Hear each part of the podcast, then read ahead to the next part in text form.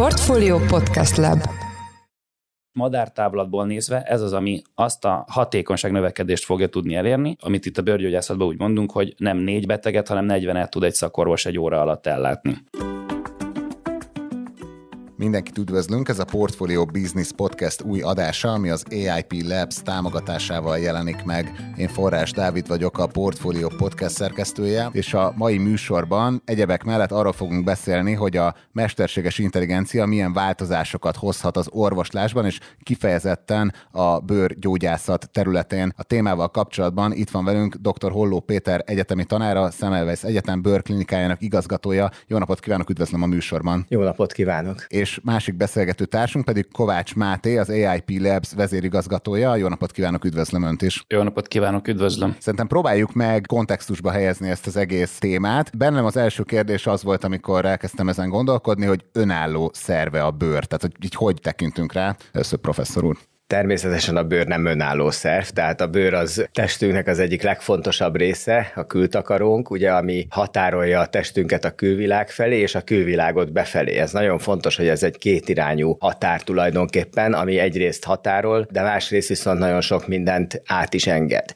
Tehát a bőrünk, nem beszélve arról, hogy ugye a legnagyobb szervünk, és az egyik legfontosabb immunszervünk, a védekezésünknek az első vonala tulajdonképpen. Tehát nagyon fontos szervről van szó, de részt vesz ugye ugye a hűháztartás fenntartásában, tehát az állandó testhőmérséklet fenntartásában, részt vesz a ion háztartás fenntartásában, védekezésben ugye a különböző kórokozók, kémiai, fizikai behatások ellen, UV-fény elleni védelem, tehát nagyon sok mindenben részt vesz a bőr, nagyon fontos szervünk, és nem önálló szerv. Nagyon szorosan együtt működik, pontosan ezekből a funkciókból kifolyólag, amiket az előbb említettem, a belső szerveinkkel. Tehát fontos szerve például a, a kiválasztásnak. Tehát ugye ugyanúgy a verejtékmirigyeken keresztül kiválasztódnak dolgok, mint például a vesén keresztül. A hőháztartásban való részvétel egy nagyon fontos és nagyon összetett folyamat. Az egész érrendszerrel összefügg a keringéssel, de tulajdonképpen a szőrtűszők működése is ide tartozik még, akár hogy most éppen valakinek hideg van, és libabőrös lesz a bőre, és fölállnak a szőrök a karján ettől. Tehát egy nagyon összetett folyamat ez is. És akkor általánosságban megfogalmazhatjuk azt, hogy akkor nincsen vele semmi gond, ha úgy nem is értesülünk a létezéséről, és hogyha már viszket, fáj, bármi történik, akkor el kell menni bőrgyógyászhoz? Inkább úgy mondom, hogy ha már viszket, fáj, akkor biztos, hogy van vele valami probléma, de azért az fontos, hogyha nem érzékelünk dolgokat így közvetlenül, azért például megnézve láthatunk rajta olyat, ami esetleg problémás lehet. És ez egyébként érdekes, hogy a bőrgyógyászat területén annak van-e valami oka, hogy a legtöbb szakorvosi ellátást, hogyha igénybe akarjuk venni, akkor valamilyen beutalóra van szükségünk, de bőrgyógyászhoz mehetünk csak úgy. Ennek valószínűleg történeti okai vannak, ugye amikor bevezették 20-30 évvel ezelőtt a beutaló köteles szakmákat, akkor a bőrgyógyászatnak nem kellett beutaló. Ennek valószínűleg a legfőbb oka az volt, hogy azért nagyon-nagyon sok bőr probléma van. A páciensek azért ezt el tudják dönteni, hogy ha a bőrükön van valami, akkor bőrgyógyászhoz kell fordulni, vagy bőrgyógyászhoz célszerű fordulni. Tehát mondjuk ilyen értelemben a házi orvosnak tényleg csak az lett volna a feladata, hogy megírja azt a papírt, írt, ezért a beteg vár a házi orvosi rendelőben, tehát egy fölösleges terhelés lett volna ez a házi orvosi rendszeren, én azt gondolom, és nem kicsi terhelés. Vezérigazgató úrhoz fordulnék, hogy pontosan mi az AIP Labs, és ez hogy kapcsolódik a, a bőrgyógyászathoz? Az AIP Labs az egy olyan pionír informatikai vállalat, ami egyrészt mesterséges intelligencia fejlesztéssel foglalkozik, másrészt a missziójának tette azt, hogy az egészségügybe egy olyan komplett end-to-end rendszer csináljon orvosokkal együtt dolgozva, orvosi egyetemekkel együtt dolgozva, amik a mesterséges intelligenciát a mindennapokba egy digitális kórház keretrendszeren belül teszik használhatóvá. Általánosságban elmondható, hogy az elmúlt hónapokban mindenki mindenhol a mesterséges intelligencia és annak különböző felhasználásai módjairól fog olvasni. Az egészségügy az nyilván egy sláger, egyszerűen csak a méretéből fakadóan mondjuk az Egyesült Államokban egy főre jutóan 13 ezer dollár az egészségügynek a mérete, tehát körülbelül a 20 trilliós amerikai GDP-be 5 trillió az egészségügybe megy el. Nyilvánvaló, hogy ennek van egy orvosi, meg van egy adminisztrációs oldal, hogyha lebutítjuk a dolgokat. Az AIP Labs az azzal fog foglalkozik, hogy tényleg cutting edge, mesterséges intelligencia megoldásokkal hozzon létre kutatásfejlesztési projekteket, de azt a mindennapokban el is juttassa a paciensekhez. És erről szól az együttműködésünk a Szemelweis Egyetemmel, erről szól most már három országban a digitális kórházunk, úgyhogy ezzel foglalkozunk. Itt mik a fő piacok, melyik az a három ország, amit említett? Jelenleg Szlovákia, Magyarország és Spanyolország, illetve jövő hónap, ilyen június 10-e körül indul a nemzetközi szolgáltatásunk, ami az egész Európai Unióban elérhető lesz bőrgyógyászati szolgáltatás, de ezen kívül dolgozunk Mexikó és Latin Amerika, illetve a közel-keleti piacnyitáson is onnan is vannak megkereséseink. És kifejezetten a bőrgyógyászat a fókusz, vagy ez egy elsődleges feladat? Általában két felé lehet ezeket a piacnyitásokat bontani. Az egyik az maga az informatikai fejlesztések, tehát van, hogy megkeres minket egy adott régiónak a legnagyobb kórház üzemeltetője, és erre mi általában azt szoktuk udvariasan mondani, hogy mi magunk is egy kórház vagyunk, csak digitális, tehát így nem adunk el technológiát, ez mondjuk egy hasonlattal nem a taxitársaságnak fogjuk licenszelni a technológiánkat, hanem megcsináljuk az Uber, tehát ez a filozófiánk azért. A biztosítói szektorból is van sok megkeresésünk, és a terméket azt lehet egy teljesen informatikai és egy orvosi szolgáltatásra bontani. Mind a kettővel megyünk előre, és majd meglátjuk, hogy melyik régióban melyik az, amivel Magyarországról, vagy akár Madridból indulva ez a két központunk van, oda lehet érni. Alapvetően hogy tudnánk azt bemutatni először üzleti szempontból, hogy a digitalizáció, illetve a mesterséges intelligencia az hogy tudja átalakítani az egészségügyi piacot, egészségügyi ökoszisztémát? Ha onnan indulunk ki, hogy a probléma az az orvoshiány. Ez is egy kérdés, hogy ez a probléma valóban, vagy egészségügyi szakdolgozók hiányoznak. Globálisan azt szoktuk mondani, hogy 2030-ra ilyen 9 és 10 millió fő lesz a hiány az egészségügyi dolgozók körében, miben vannak orvosok, jól képzett nővérek, alacsonyabban képzett nővérek, de vannak olyan szakterületek, ahol bizonyos régiókban nincs orvoshiány, és mégsem annyira jól működik a történet az adminisztráció miatt. Az orvosok rengeteg olyan dolgokkal foglalkoznak, ami túlmutat a gyógyításon vagy a diagnosztizáláson. Mi egy olyan jövőt képzeltünk el, ahol a mesterséges intelligencia az működik, mint döntéstámogató rendszer, de az bele van építve egy olyan digitális kórház ökoszisztémába, ami a lehető legtöbb adminisztrációs tervet leveszi az egészségügyi dolgozónak a válláról. Egy anekdotát, hogy elmeséljek, amikor elkezdtünk dolgozni a Szemelweis Egyetemmel, az egyik orvosi tréfáson azt mondta, hogy hát minimum 100% az az integrációs szint, ahol mi tudunk használni egy másik szoftvert. Magyarul, hogyha nincsen beépítve a kórház üzemeltetés informatikai rendszerbe az, amit a mesterséges intelligencia adott esetben hozna, akkor az olyan, mintha nem is lenne, hiszen az akadályozza a napi ellátást. Ezért a 100%-os integrációra kell törekedni. Ez az, ami át fogja tudni alakítani a napi rutint az egészségügybe, és madártávlatból nézve ez az, ami azt a hatékonyság növekedést fogja tudni elérni, amit itt a bőrgyógyászatban úgy mondunk, hogy nem négy beteget, hanem 40 tud egy szakorvos egy óra alatt ellátni. És ezzel tudjuk azt az elején bevezetni felvetett problémát megoldani, hogy nincs elég szakorvos, vagy nincs elég egészségügyi dolgozó, vagy nem megfelelő módon van megszervezve globálisan az, hogy a betegek hozzáférjenek az ellátáshoz. Jó, ugye nagyon sok szempontot behozott, de térjünk rá arra, hogy maga a mesterséges intelligencia az nyilvánosságban nagyon nagy teret kapott. Ez egy bőrklinikai kontextusban az egyetemen, ez mennyire érezhető most? Valóban a nyilvánosságban ugye nagyon sokat lehet most hallani a mesterséges intelligenciáról, ezekről a mesterséges intelligencia robotokról, amik ugye bármit megírnak helyettünk. Nálunk ugye a bőrklinikán történt ezzel az új mesterséges intelligenciával egy klinikai vizsgálat, ahol sikeresen alkalmaztuk klinikai körülmények között a tavalyi év során a mesterséges intelligencia alapú döntéstámogató rendszert. Egy dologra hadd reflektáljak itt az előző megszólásából Máténak, ahol ugye elmondta, hogy a dokumentációs igény mekkora az egészségügyben, az orvosoknak tulajdonképpen ugye a nem közvetlenül orvosi feladatként jelentkező dokumentációs nehézségek mennyi problémát jelentenek. Igen, hogyha egy ilyen rendszer száz százalékban integrálva van a kórházi rendszerbe, ami ugye e, onnantól kezdve munkát vesz le az orvosok válláról, az egy hihetetlen nagy előrelépés az orvosoknak. Azt gondolom, hogy innentől kezdve lesz ez igazán izgalmas, amikor tényleg az orvos effektíve az orvosi döntéshozatalra, az orvosi munkára tud fókuszálni, és annak a dokumentációs terheinek egy jelentős részét is akár egy ilyen mesterséges intelligencia már leveszi a válláról. Innentől kezdve lényegesen többet tud valóban ezzel foglalkozni, több beteget tud ellátni, és sokkal kevesebb olyan munkát végez, ami egyébként ma az orvosoknak nagyon nagy teher. Említette, hogy sikeresen teszteltek egy ilyen döntéstámogatásba bevont mesterséges intelligenciát, ebből meg tud valami részleteket osztani? Igen, tehát gyakorlatilag ugye a bőrgyógyászatban már hagyományosan működnek olyan rendszerek, amik képfelismeréssel foglalkoznak. Ezeket a pigmentált elváltozások anyajegyek diagnosztikájában már évek óta fejlesztik, és erre nagyon sok működő rendszer is van a világban. Olyan rendszer, ami ugyanakkor más klinikai állapotok, más betegségek, bőrbetegségek képét tudná felismerni, ilyen működő rendszer nem volt eddig.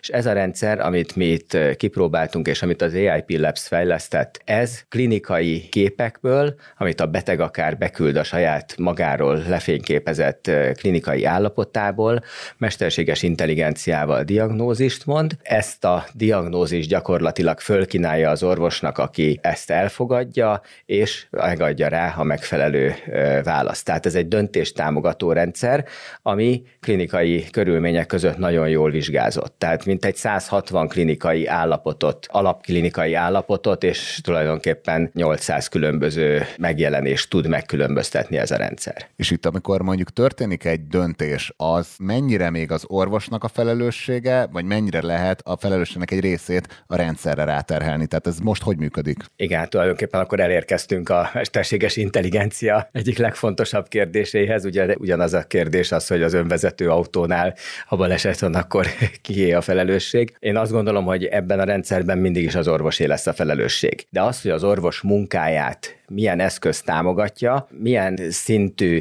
támogatást kap esetleg egy olyan orvos, akinek nem az a szűkebb szakterülete, de tud segítséget kapni egy mesterséges intelligenciától, ez viszont nagyon fontos. Üzleti szempontból mik a legnagyobb kihívások, amikor kifejezetten orvosi területre fejlesztenek mesterséges intelligencia megoldásokat? Hát az orvosok nem szeretnek kívülről jó innovációval dolgozni egyáltalán. Tehát azt gondolom, hogy ez számunkra előny egyébként, mert mi nagyon jól együtt tudunk működni mind a bőrgyógyászokkal, mind kardiológusokkal. Van egy három-négy olyan terület, ahol elképzeljük, hogy a következő öt évben milyen népegészségügyi szinten fontos betegség szűrésére milyen mesterséges intelligencia kell, és akkor onnan indulunk, hogy bőrgyógyászatban van sok belgyógyászati hátterű eset.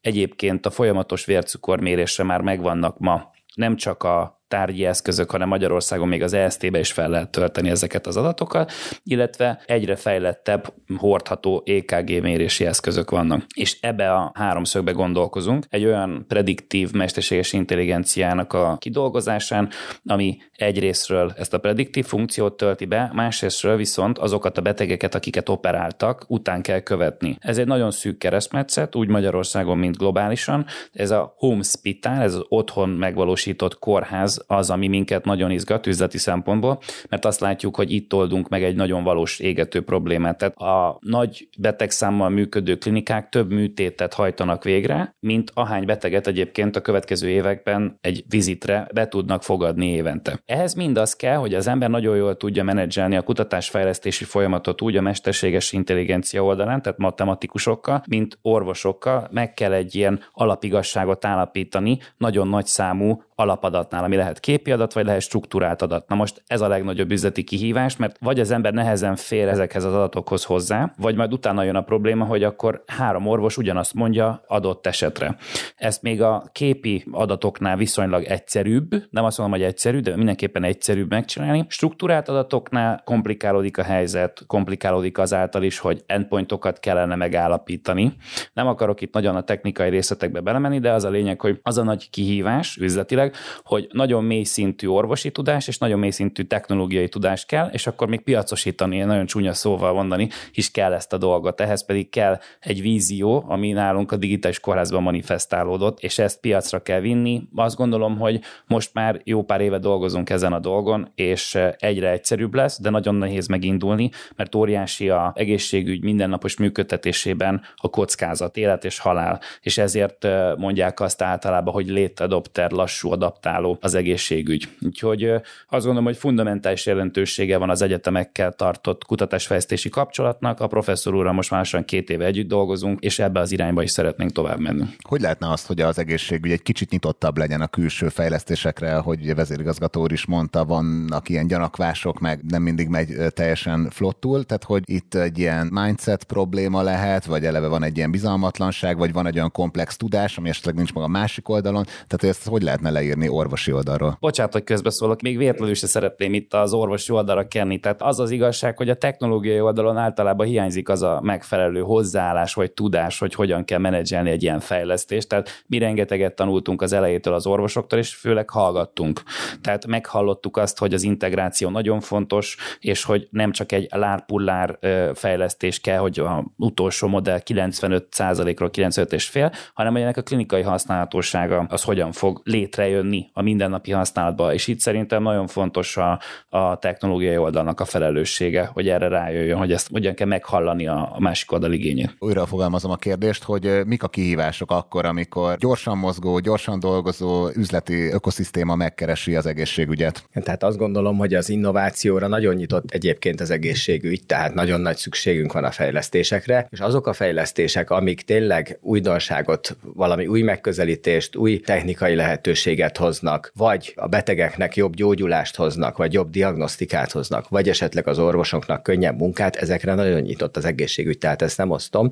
Nyilván ezek azok a pontok, ahol áttörést lehet elérni, és ezek azok a pontok, amiknél tényleg szükség van arra, hogy ezt ki lehessen mutatni egy innovációnál, hogy ezekben valamelyikben előrelépést hoz. És akkor azt gondolom, hogy egyébként az egészségügy nagyon nyitott az innovációra, és az orvosok maguk. Jó, ugye említette korábban ezt a digitális kórház koncepciót, ez ugye azzal is járhat, hogy teljesen feloldódnak az egészségügynek a eddig viszonylag olyan merev kapcsolati, infrastruktúrális körülményei. Ez milyen plusz feladatokat háríthat magára a betegekre? Tehát, hogy itt lehet-e plusz feladat, vagy a részükről pont, hogy semmit nem kéne, hogy észrevegyenek? Nem feltétlenül feloldja, hanem kicsit átrendezi, én azt gondolom talán. Itt például egy ilyen rendszerben, ahol a beteg maga tud jelentkezni, már onnan indul, hogy mondjuk magát a beteg regisztrációt azt a beteg maga el tudja végezni. Tehát egy csomó mindent át tud venni egyébként a beteg, és átrendezi ilyen értelemben a, a rendszert.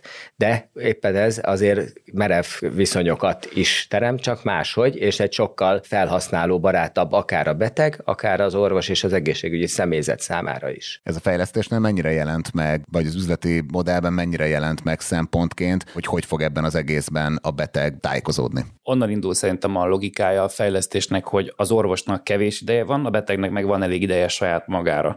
Tehát minden olyan administratív feladatot, amit egyébként a rendelőbe látnának el, azt még otthonról a kanapéjáról adott esetben a beteg el tudja végezni. Ezáltal kikerüljük a telemedicinának azt a csapdáját, ahol gyakorlatilag annyit érünk el, hogy nem ugyanabba a térbe, de e, szinkronban vesz részt a, a beteg és a, az orvos.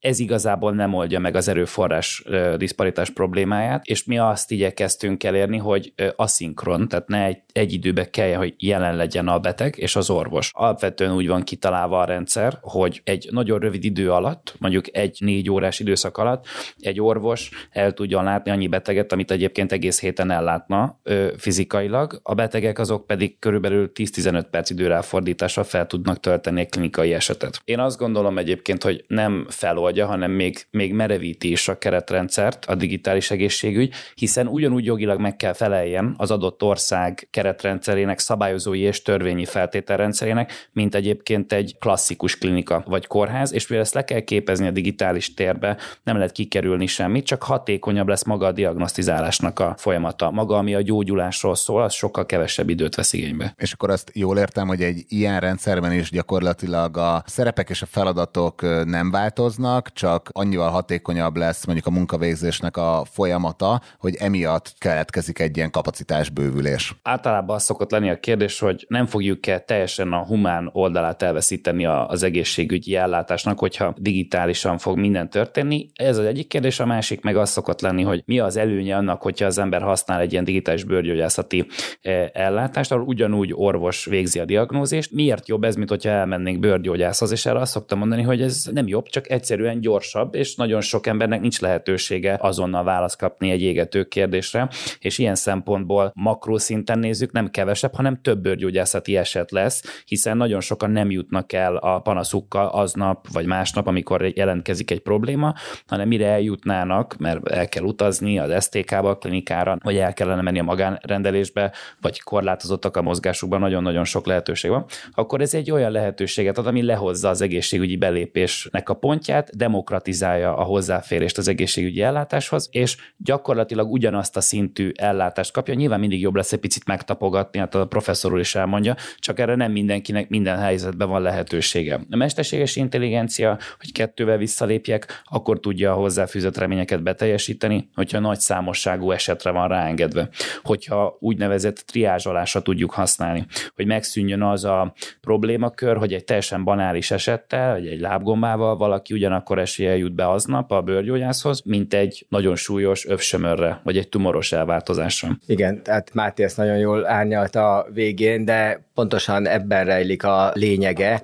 Én magam egyébként nem félek tőle, hogy a bőrgyógyászoknak a munkáját a mesterséges intelligencia el fogja venni. Azt gondolom, hogy mondjuk ha egy bőrgyógyászattal jól ellátott országot, mondjuk Magyarországot, ami ide, ide számít veszünk, egészen biztos, és a már lezajlott klinikai vizsgálat is ezt mutatta, hogy nagyon sok olyan ember jut el ezzel orvoshoz, szakemberhez, bőrgyógyászhoz, aki egyébként nem jutna el, mert nincs ideje, nincs lehetősége valamiért, vagy egyszerűen nem volt kedve, szégyelli, de itt viszont azt mondja, hogy este mégis állatkör előtt, és azt mondja, akkor mégiscsak beküldi. Tehát nagyon sok olyan plusz embert behozott az ellátásba, akik nem, vagy csak jóval később jutottak volna el. Nyilván ez egy olyan országban, vagy egy olyan területen, ahol rosszabb az ellátottság, ott fokozottan érvényesül ez a dolog, és ott tényleg nagy hozzáadott értéke lesz az ellátáshoz.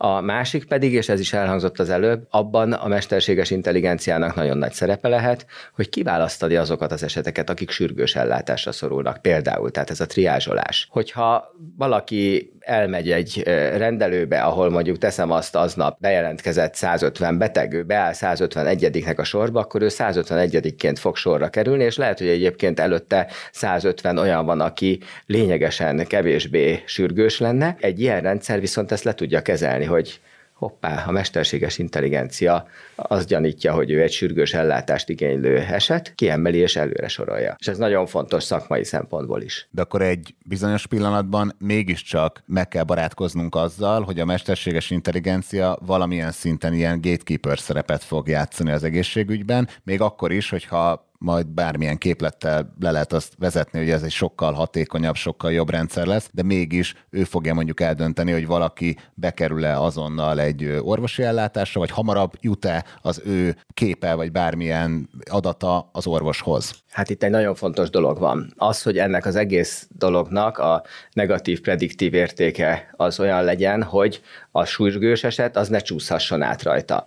Ha teszem azt mondjuk, daganatot akarunk szűrni, akkor a rossz indulatú gyanús esetek mind bekerüljenek oda, aztán majd az orvos a végén eldönti abból, amit a mesterséges intelligencia felkínált, hogy tényleg sürgős az adott eset, vagy tényleg rossz indulatú az a daganat. De kívül egy sürgős eset sem maradjon, tehát egyet se ne soroljon be a sürgősek közé, vagy esetleg egy, egy rossz indulatú daganat se maradjon kívül az ellátandó eseteken kívül. És akkor itt mégiscsak bejön majd a fejlesztőknek a felelőssége, nem? Tehát, hogy mindenképpen olyan szoftverekre lesz szükség, ami ezt meggátolja. Azt gondolom, hogy ez a része a mesterséges intelligencia fejlesztésnek, a filozófia és a moralitásnak a, a kérdése, ezek meghatározóak lesznek, de ettől azért még évekre vagyunk. Egyrészt azért, mert amiről itt beszélünk, azok ugye néhány óra eltérés, miközben a realitás az, hogy Európába három hónap, mire eljut az ember egy privát egészségügyi, Spanyolországról beszélek, ugye én Madridban élek, az egyik kollégámnak nagyon prémium egészségbiztosítása van, bejelentkezett egy rossz vagy valami hasonló betegségért, és kettő hónapra kapott időpontot. Persze ezt nem várta meg,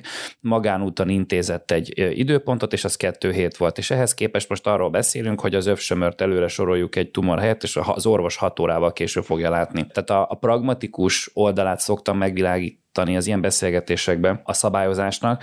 Nyilván, hogyha arról beszélnénk, hogy a Egyesült Királysággal kb. 500 milliós Európában mindenkinek ott van a telefonján egy ilyen applikáció, azt nincs az az Isten, hogy az orvos 12 órán belül, vagy akár három napon belül meg tudja nézni, és ezt mindenképpen a mesterséges intelligenciának kell sorbálítania. Ez azért egy eléggé disztopikus lehetőség, ettől messze vagyunk. Mire idáig jutnánk, addigra valószínűleg társadalmi szinten egészen más lesz a megítélés a mesterséges intelligenciának.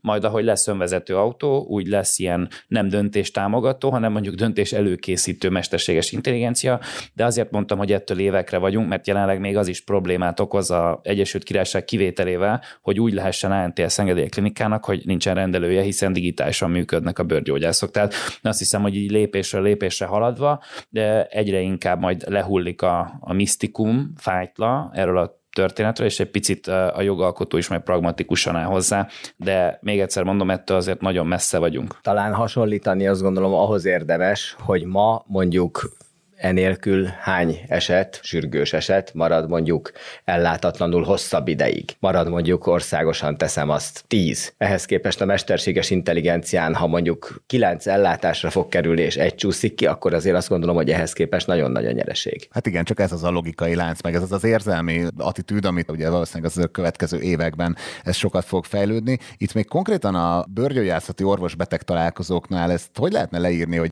mekkora az a része, ami valami valamennyire, ha nem is kiváltható, de nagy részben mondjuk átvihető a digitális térbe. Százalékosan ezt nagyon nehéz meghatározni. Vannak nyilvánvaló olyan betegségek, olyan állapotok, amikre első ellátásra ez a mesterséges intelligencia által támogatott rendszer és egy digitális kórházi rendszer az tökéletes. Aztán attól függően, hogy hogy alakul a beteg sorsa, azt gondolom, hogy ha meggyógyul, akkor rendben van, ha nem, akkor nyilván, hogy akkor személyes találkozásra van szükség. Tehát én azt gondolom, hogy bőrgyógyászati vizsgálat mindig is lesz. Egyszerűen többen fognak eljutni egy olyan vizsgált, kezelt állapothoz, amihez ma még nagyon sokan egyáltalán nem is jutnak el. És ugye már behoztuk a digitális kórházzal kapcsolatban azt a koncepciót, hogy például milyen engedélyekre lehet szükség. Tehát ezt valahogy hogy tudnánk leírni, hogyha mondjuk egy orvos a digitális térben lát el egy beteget, vagy akár mond véleményt egy képről, akkor más engedélyekre van-e szüksége? Tehát, hogy ezt, ezt hogy képzeljük el ennek a szabályozását? Ezt egyelőre pontosan ugyanúgy kell elképzelni, hogy ugyanaz a felelősségbiztosítás, ugyanaz a vényírási bejelentettség, mint ami egy normális klinikánál vagy orvosi rendelőben van, ugyanaz van a digitális kórházban. Tehát Olaszországban talán még egy picit hátrébb van a, a, a szabályozó ebből a szempontból, de nagy általánosságban el lehet mondani, az Európai Unióban, hogyha valaki digitális kórházat akar nyitni, akkor annak kell egy rendelő, kell egy nővér, meg kell egy orvos, akkor be kell adni a megfelelő ogyéhez vagy ANTS-hez a papírokat, és teljesen ugyanúgy, mint hogyha az ember működtetne egy privát rendelőt, működteti a digitális kórházat. Emellett, hogyha használ egy döntéstámogató rendszert, akkor ahhoz nagy valószínűséggel kelleni fog egy orvostechnikai eszközökről szóló törvény alapján egy engedély, egy ilyen CE1-es vagy CE2-es, attól függ, hogy milyen eszközről van szó. Ez meddig maradhat így fent? Mert hogy úgy képzelném, hogy ez annyira disruptív lesz ez a technológia, hogy valamennyire ezeket a kereteket le fogja bontani. Szerintem rossz irányba indult el a világ, az látszódik, hogy az Egyesült Államokban megbukott a DTX ipar, ami azt jelentett, hogy orvosok digitális applikációkat írnak föl, és erre nagyon rá volt kattanva az egész iparág, ez a per Therapeutics, ami csődbe ment, ez körülbelül fél milliárd dollárnyi pénzt szedett össze a néhány éves fennállása során. Csődvédelmet kértek, meg fog szűnni, és ezt most azért hozom fel, mert Németországban ez a DIGA, Digital Applications, egy olyan országról beszélünk, ahol 22 ezerszer annyi tradicionális papíralapú receptet írnak egy nap, egy nap, mint egyébként egész évben digitális receptet. Ebből is láthatjuk, hogy Magyarországon az adminisztráció az egészségügyben az nagyon előre haladott állapotban van, azzal, hogy a felhőbe felmegy minden, azt hiszem, hogy ezzel ezzel is sokkal előrébb vagyunk. Németországban meg ez a sláger, tehát receptet azt még nem tudnak írni elektronikusan, majd elméletek jövő évtől, de ez a digital applikáció, ez már nagyon menne. És ebbe az irányba volt eltolódva szerintem a fókusz, ami a jogalkotónak a tevékenységét illeti, és ez szerintem egy teljesen hibás történet, egy nagyon nincs piacról van szó, biztos, hogy vannak ilyen mentális problémák, vagy zavarok, amiket ez segít esetleg kezelni, anxiety-re írják fel, nem tudom, de alapvetően az Európai Unió az a mesterséges intelligencia fejlesztését, tehát a morális és etikai kérdéseket, hogy hogyan legyen visszakövethető, hogy ez az algoritmus az miért jutott valamilyen eredményre.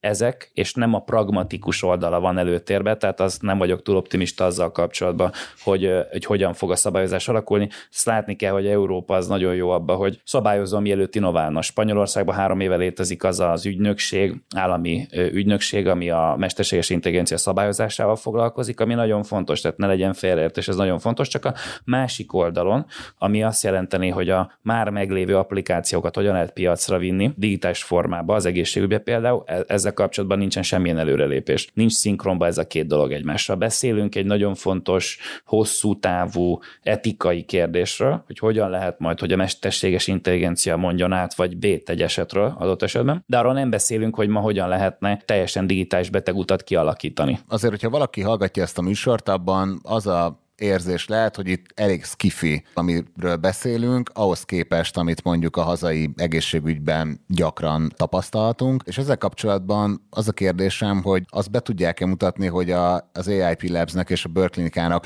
hogy indult az együttműködése, tehát pontosan hogy kezdődik egy ilyen piac és egy ilyen tradicionális, magas presztízsű szereplőnek a közös munkája? Tehát kezdeném én avval, hogy bennünk bőrgyógyászokban azért már régóta, mint ahogy mondtam, megvan a igény, meg a nyitottság, és voltak erre rendszerek, amiket amiket használtunk mi magunk is a képfelismerés kapcsán, illetve ugye főleg itt a COVID időszak alatt a teledermatológia az ugye nagyon-nagyon hirtelen egy bevett eljárás volt a betegellátásban, és nagyon jól működött. Nyilvánvaló mi magunk is kíváncsian vártuk és kerestük azt, hogy hogyan lehet ebből tovább lépni, mert azért azt éreztük, hogy az azért nem, nem könnyítette meg a mi életünket sem. Akkori viszonyok között amikor nem lehetett orvos-beteg találkozás, akkor egy olyan hiányt pótolt, amire szükség volt. El kellett látni a betegeket valahogy. De ugyanakkor nagyon sok plusz munkát rótt az orvosokra. Azt az új rendszert, azt, ami munkássporról meg nekünk, és sokkal hatékonyabbá teszi a